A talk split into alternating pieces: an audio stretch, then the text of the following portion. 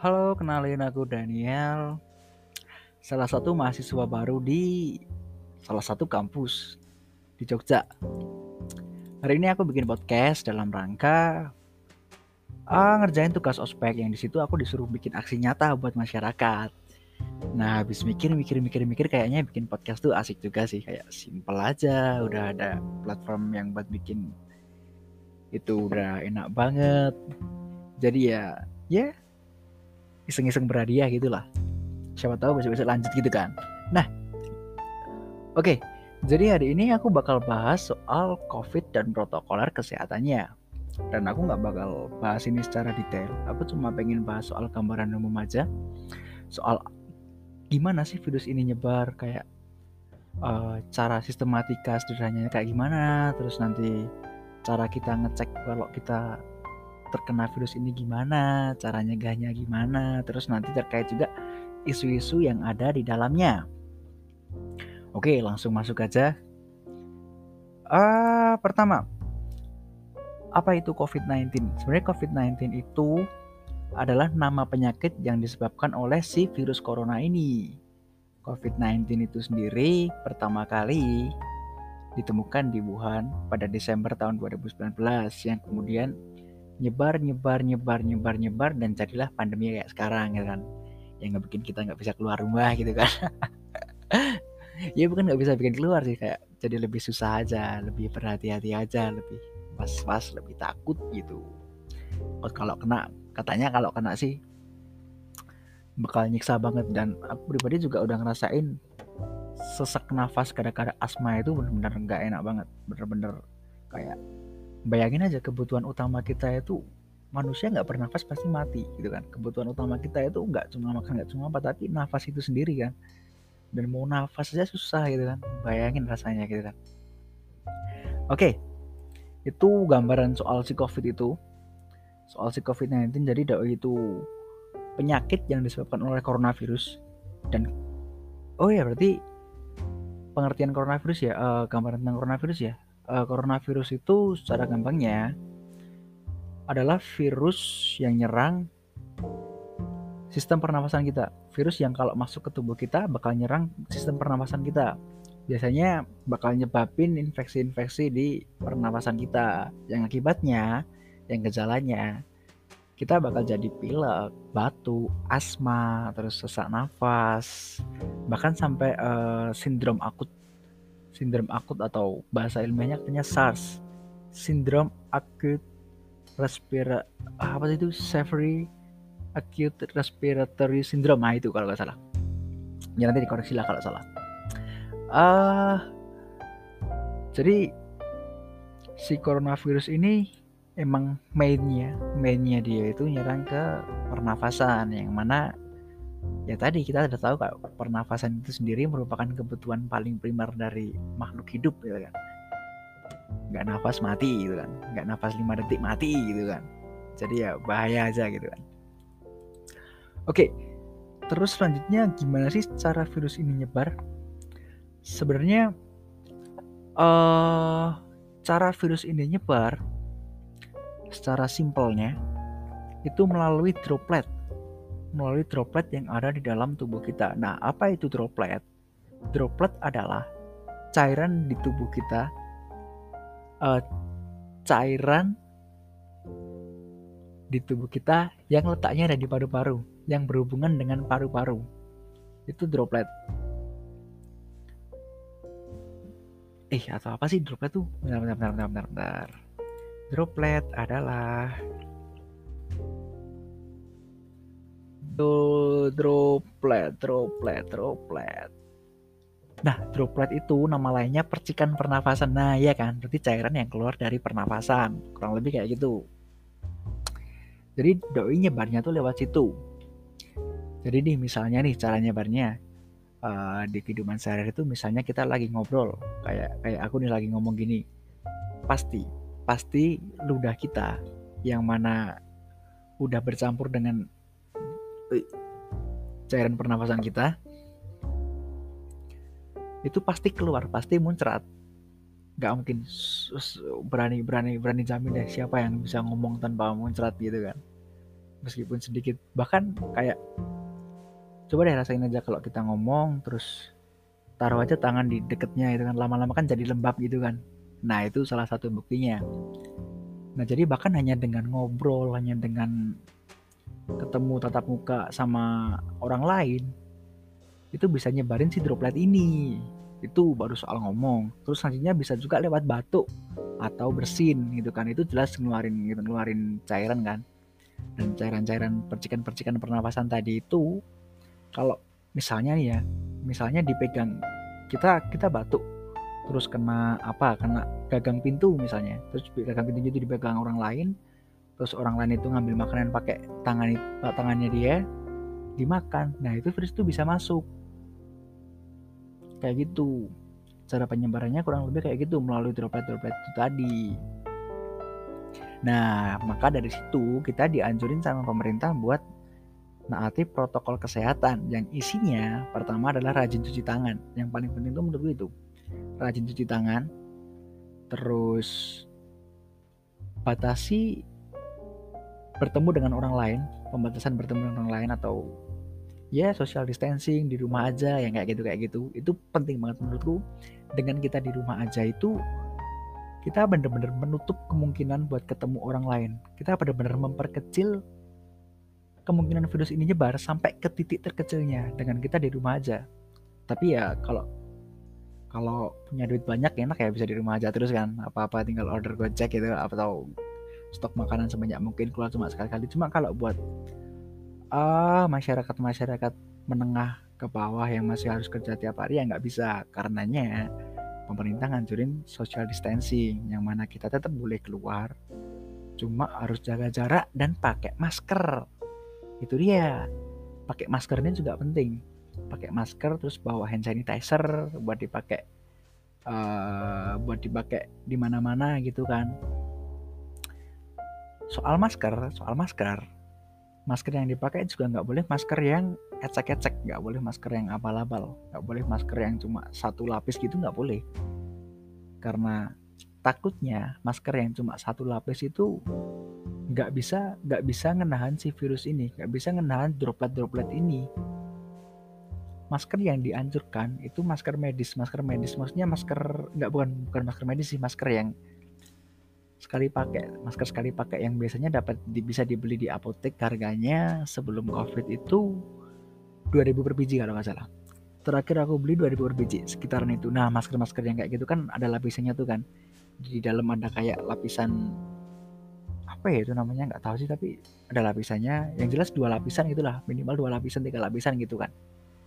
Itu masker yang dianjurkan kayak gitu itu buat cara kita nyegahnya. Tapi misalnya nih ya kita kan tetap misalnya kita harus terpaksa harus tetap mobile keluar. Terus eh nggak sengaja lagi sial gitu kan kita kena. Nah itu apa sih yang harus kita lakukan? Kalau kita kena eh, kita, kita kan sebelum kita konfirmasi, sebelum kita ke rumah sakit, kita nggak tahu apakah kita benar-benar terkena atau ternyata itu penyakit lain. Jadi, pertama kita harus tahu soal gejala-gejalanya, gejala-gejala dari COVID-19 ini. Gejala yang paling jelas pertama kali adalah sesak nafas. Pokoknya kalau ada problem di paru-paru kita di sekitaran waktu-waktu ini, coba deh coba deh langsung kayak misalnya uh, cari konsultasi dokter gitu langsung pakai pakai sekarang banyak kan kayak aplikasi-aplikasi yang nyediain konsultasi dokter via online nggak harus ke rumah sakit nah coba cari-cari kayak gitu terus nanti kasih tahu keluhannya apa misal kayak asma pilek atau susah nafas atau nyeri di dada kayak gitu kan nah terus nanti dari situ kalau emang gejala kita sesuai dengan gejala-gejala COVID. Gejala-gejala COVID, gejala-gejala COVID juga ya itu tadi yang aku sebutin tadi kayak sesak nafas, nyeri di dada, pilek, batuk, kayak gitu kayak gitu. Kita nanti bakal dianjurin buat screening ke rumah sakit atau ke ya intinya ke instansi-instansi yang berwenang, berwenang ya kayak kepolisian. nah, kita bakal dianjurin ke buat screening ke sana yang pertama kali nih ya, uh, ini aku dapat dapat info dari salah satu tenaga kesehatan di rumah sakit di daerahku. Screening rumah sakit screening di rumah sakit buat pasien-pasien di rumah sakit itu kayak gini. Pertama kali kita bakal dikasih kayak form dikasih kayak form yang isinya kayak uh, isinya itu kayak misalnya nih ya kayak apakah anda demam dalam tujuh hari terakhir? Apakah anda sesak nafas? kayak gitu kayak gitu. Jadi buat ngulik apakah kita itu berpotensi nggak sih terkena covid? Apakah kita itu menunjukkan gejala nggak sih buat terkena covid? Kayak gitu itu tahap pertama. Habis itu kita bakal di rapid kita bakal disuruh rapid test. Kita bakal di rapid test. Rapid test itu kayak tes buat ngecek imun tubuh kita. Apakah dia sedang aktif melawan sesuatu atau enggak kurang lebih kayak gitu sih dan biasanya itu yang diambil darahnya. Ya ya memang yang diambil darahnya. Aku udah dua kali tes rapid kayak gitu. Karena emang kerjaanku nuntut aku buat ketemu orang banyak yang karenanya kesehatanku juga harus uh, juga harus terjamin gitu kan. Habis itu rapid test. Kalau rapid test negatif kalau dari rapid test itu udah negatif maka akan dianjurkan untuk isolasi mandiri yang kemudian akan dilakukan rapid test lagi setelah seminggu biasanya. Karena takutnya nanti virusnya itu sebenarnya udah ada cuma belum aktif. Kayak gitu. Nah misalnya itu kan untuk negatif kan. Tapi kalau misalnya rapid positif biasanya kita akan langsung disuruh ke ruang isolasi. Ruang isolasi di sini bukan berarti langsung disuruh gabung ke sama pasien-pasien yang udah positif, tapi disuruh eh, bukan disuruh sibuk, tapi kita dikasih ke ruang khusus buat orang-orang yang masih terduga, masih terduga. Belum belum belum tersangka kayak gitu, masih terduga belum tersangka. Kita bakal dikasih di situ dan setelah itu kita bakal dirongsen dadanya, dirongsen paru-parunya, dicek apakah di situ ada bercak-bercak yang menunjukkan keberadaan virus itu atau tidak. Lalu kemudian bakal dikonfirmasi, bakal dikonfirmasi dengan tahap keempat yaitu swab test. Bakal dikonfirmasi dengan swab test atau swab test itu tes dengan cara ngambil cairan di hidung kita benar-benar ngambil cairan pernafasan kita terus dicek ada virusnya enggak dan biasanya nih ya kalau kalau kita negatif waktu kita di swab negatif itu kita bakal disuruh nunggu dua hari lagi sekitaran itu satu hari dua hari lagi baru kita di swab lagi untuk memastikan benar-benar make sure apakah kita benar uh, terjangkit si virus ini atau enggak kayak gitu. Oh iya buat informasi aja uh, aku pernah dengar ada etika kedokteran bilang gini seseorang apabila dia mengalami gejala suatu penyakit dia akan dinyatakan terjangkit sampai dia dibuktikan tidak terjangkit. Aduh, bahasanya gimana ya? Uh, buat analogi contoh kayak gini nih misalnya dihukum di di pidana di pengadilan itu di pengadilan itu kan kayak gini di pengadilan itu kita sebelum kita dinyatakan bersalah kita itu tidak bersalah jadi dari awal itu kita dari nggak bersalah dulu dibuktikan bersalah baru jadi bersalah kayak gitu tapi di etika kedokteran nggak kayak gitu di etika kedokteran itu dari awal kita dinyatakan bersalah dulu. Kita dinyatakan mengidap penyakit tersebut dahulu. Jadi ketika kita nunjukin gejala nih ya, oke kita dianggap kena penyakit itu, misalnya kanker gitu kan. Nunjukin gejala kanker ya kita dianggap kena kanker gitu kan. Sampai akhirnya waktu kita dites tes tes apa segala macam di segala macam, sampai akhirnya kita dibuktikan bahwa kita tidak terkena penyakit itu, Nah itu kita baru baru bisa kayak aman gitulah. Jadi dari awal kita dinyatakan bersalah dulu sampai kita terbukti tidak bersalah. Nah kenapa demikian? Kenapa demikian? Setelah aku pikir-pikir uh, hal tersebut perlu dilakukan atau perlu dilakukan sedemikian itu ya ya bayangin aja coba. Misalnya nih ya aku kan baru gejala kan aku baru kena gejala aku misalnya baru kena gejala covid kan aku asma dan sebagainya. Masih gejala nih belum ada konfirmasi jadi masih abu-abu. Masih abu-abu. Terus aku nggak diperlakukan seperti orang yang kena covid aku diperlakukan sebagai orang sehat gitu kan.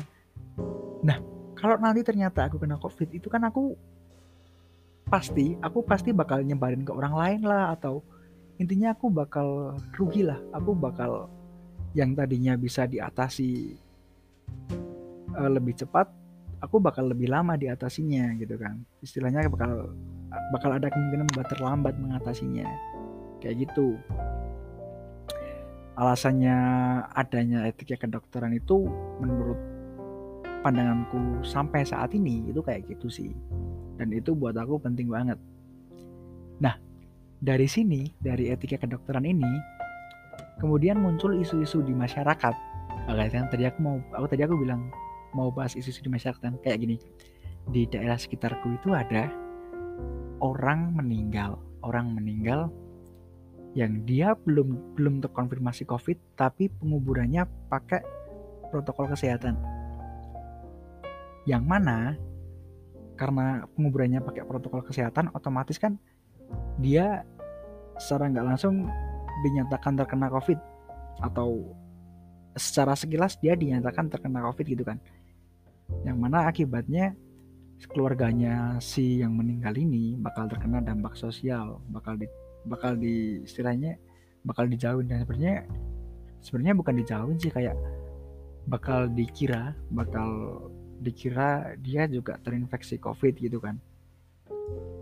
Nah, ada kasus kayak gitu di, di, di tetanggaku di lingkunganku.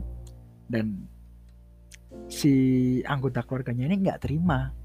Dia nggak terima waktu pemakaman nggak ada yang layak. Nggak ada yang nggak ada yang datang nggak ada yang ngibur alasannya tuh dia bilang kayak aku tuh ah, keluargaku tuh udah lama loh di sini. Keluargaku tuh juga baik loh.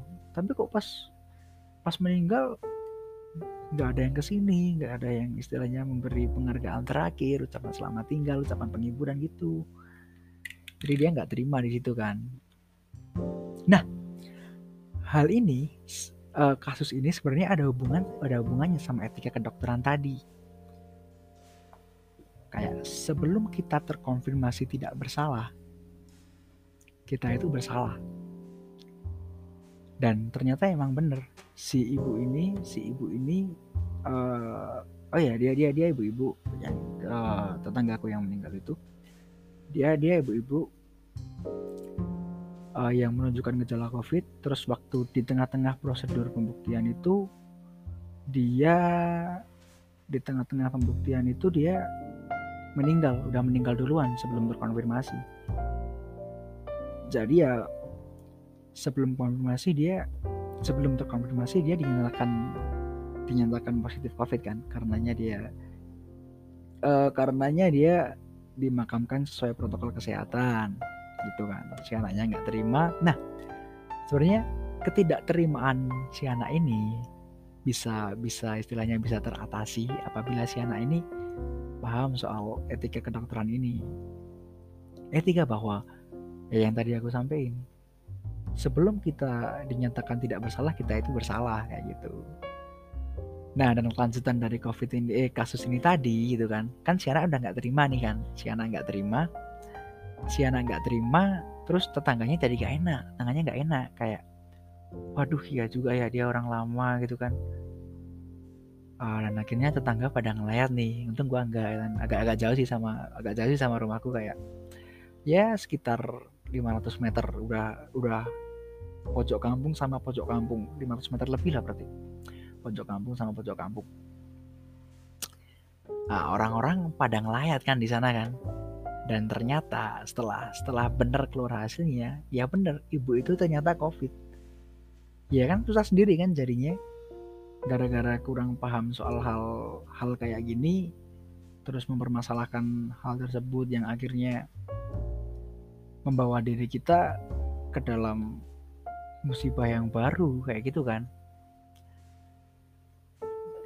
Nah harapannya sih harapannya sih dengan dengan aku cerita soal ini ya dengan aku cerita soal ini teman-teman teman-teman yang ngedengerin semuanya teman-teman yang ngedengerin itu kalau misal nih nanti di sekitar di sekitar kalian ada kasus yang mirip-mirip ya bisa dikasih pengertian lah uh, yang si si mereka itu dikasih pengertian kayak eh ini tuh kedokteran kayak gini jadi harus gini gini gini gini gini gini gitu. Biar ke depannya nggak nambah kasus kayak di daerahku itu tadi. Ya, sebel juga sih aku sebenarnya. Uh, apa lagi ya? Oh terus satu lagi satu lagi. Ada isu satu lagi yang aku sempat dengar kayak gini. Ini di awal-awal sih mungkin sekarang udah nggak ada. Cuma kayak gini bilangnya covid itu sebenarnya gak ada. Ada orang bilang gitu ada teori konspirasi bilang gitu covid itu cuma rekaan aja yang digunakan untuk bla bla bla bla bla bla bla gitu kan. Aku menggaris bawah di statement dia bilang covid itu sebenarnya nggak ada. Atau covid itu nggak berbahaya. Pertama kalau covid itu emang nggak ada ah kalau covid itu emang nggak ada bayangin aja gimana caranya ngibulin ahli virus dan mikrobiologi sedunia. Atau kalau emang itu sebuah tindakan yang uh, istilahnya terstruktur, gimana caranya ngebriefing mereka semua buat jadi satu suara menyatakan bahwa COVID itu ada, uh, bahwa corona itu ada. Padahal sebenarnya tidak ada. Ya bayangin aja, gimana caranya kan? Buat aku nggak mungkin sih. Buat aku nggak mungkin kayak pasti ada satu dua orang yang bakal mengatakan kebenarannya hal ini tuh kayak antara ya dan tidak loh. Dan dalam pandanganku lebih kuat ke ya ini emang bener-bener ada. Karena kalau emang nggak ada masa iya nggak ada ahli virus yang ahli virus dan mikrobiologi yang mengatakan hal tersebut gitu kan. Itu soal yang pertama. Terus yang selanjutnya bahwa sebenarnya covid itu nggak bahaya. Rata-rata orang yang meninggal karena covid itu udah punya penyakit bawaan. Kayak gitu Nah ini sebenarnya kayak aku punya pemikiran pribadi kayak gini. Kematian itu tidak terelakkan. Kematian itu nggak terelakkan. Dia nggak bakal bisa dihindari. Dan segala sesuatu yang kita lakukan saat ini itu uh, sadar gak sadar bakal menuntun kita ke dalam eh bakal menuntun kita menuju kematian itu entah. Nah, ah permasalahannya di sini adalah yang kita lakukan itu bakal mempercepat kematian itu atau bakal atau tidak. Atau itu bakal memperlambat kematian. Misalnya nih dengan olahraga tubuh kita menjadi sehat bugar dan sebagainya. Nah dari situ kita sudah memperkecil kemungkinan kita untuk mati lebih cepat. Ya walaupun kita benar-benar nggak benar-benar tahu misalnya tiba-tiba mati karena kecelakaan kan juga nggak tahu kan cuma di situ kita udah berusaha buat uh, sebisa mungkin untuk tidak cepat-cepat mati gitu deh. Tidak cepat-cepat meninggal gitu deh. Nah ketika ada orang bilang bahwa covid ini sebenarnya nggak terlalu berbahaya kok. Covid ini sebenarnya orang yang meninggal karena covid ini punya penyakit bawaan. Nah ya sama kayak analogi tadi. Mungkin emang benar covid ini uh, bukan menjadi main penyebab kematiannya. Cuma si covid ini menyebabkan kematian itu menjadi lebih cepat. Dalam pandangan kayak gitu. Yang tadinya kalau cuma kenyap kena diabetes aja bisa hidup selama 10 tahun katakanlah. Karena diabetes plus covid jadi cuma dua tahun. Kayak gitu.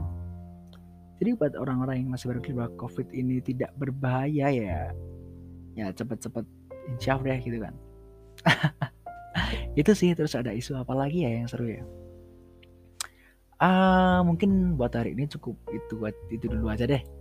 Mungkin kita bisa ketemu di podcast podcast selanjutnya kita bisa ngobrol-ngobrol lagi. Mungkin nanti aku juga bakal ngajak teman-teman ngajak narasumber lain yang sekiranya bisa ngebantu aku buat memberi pencerahan untuk kita semua. Oke okay, see you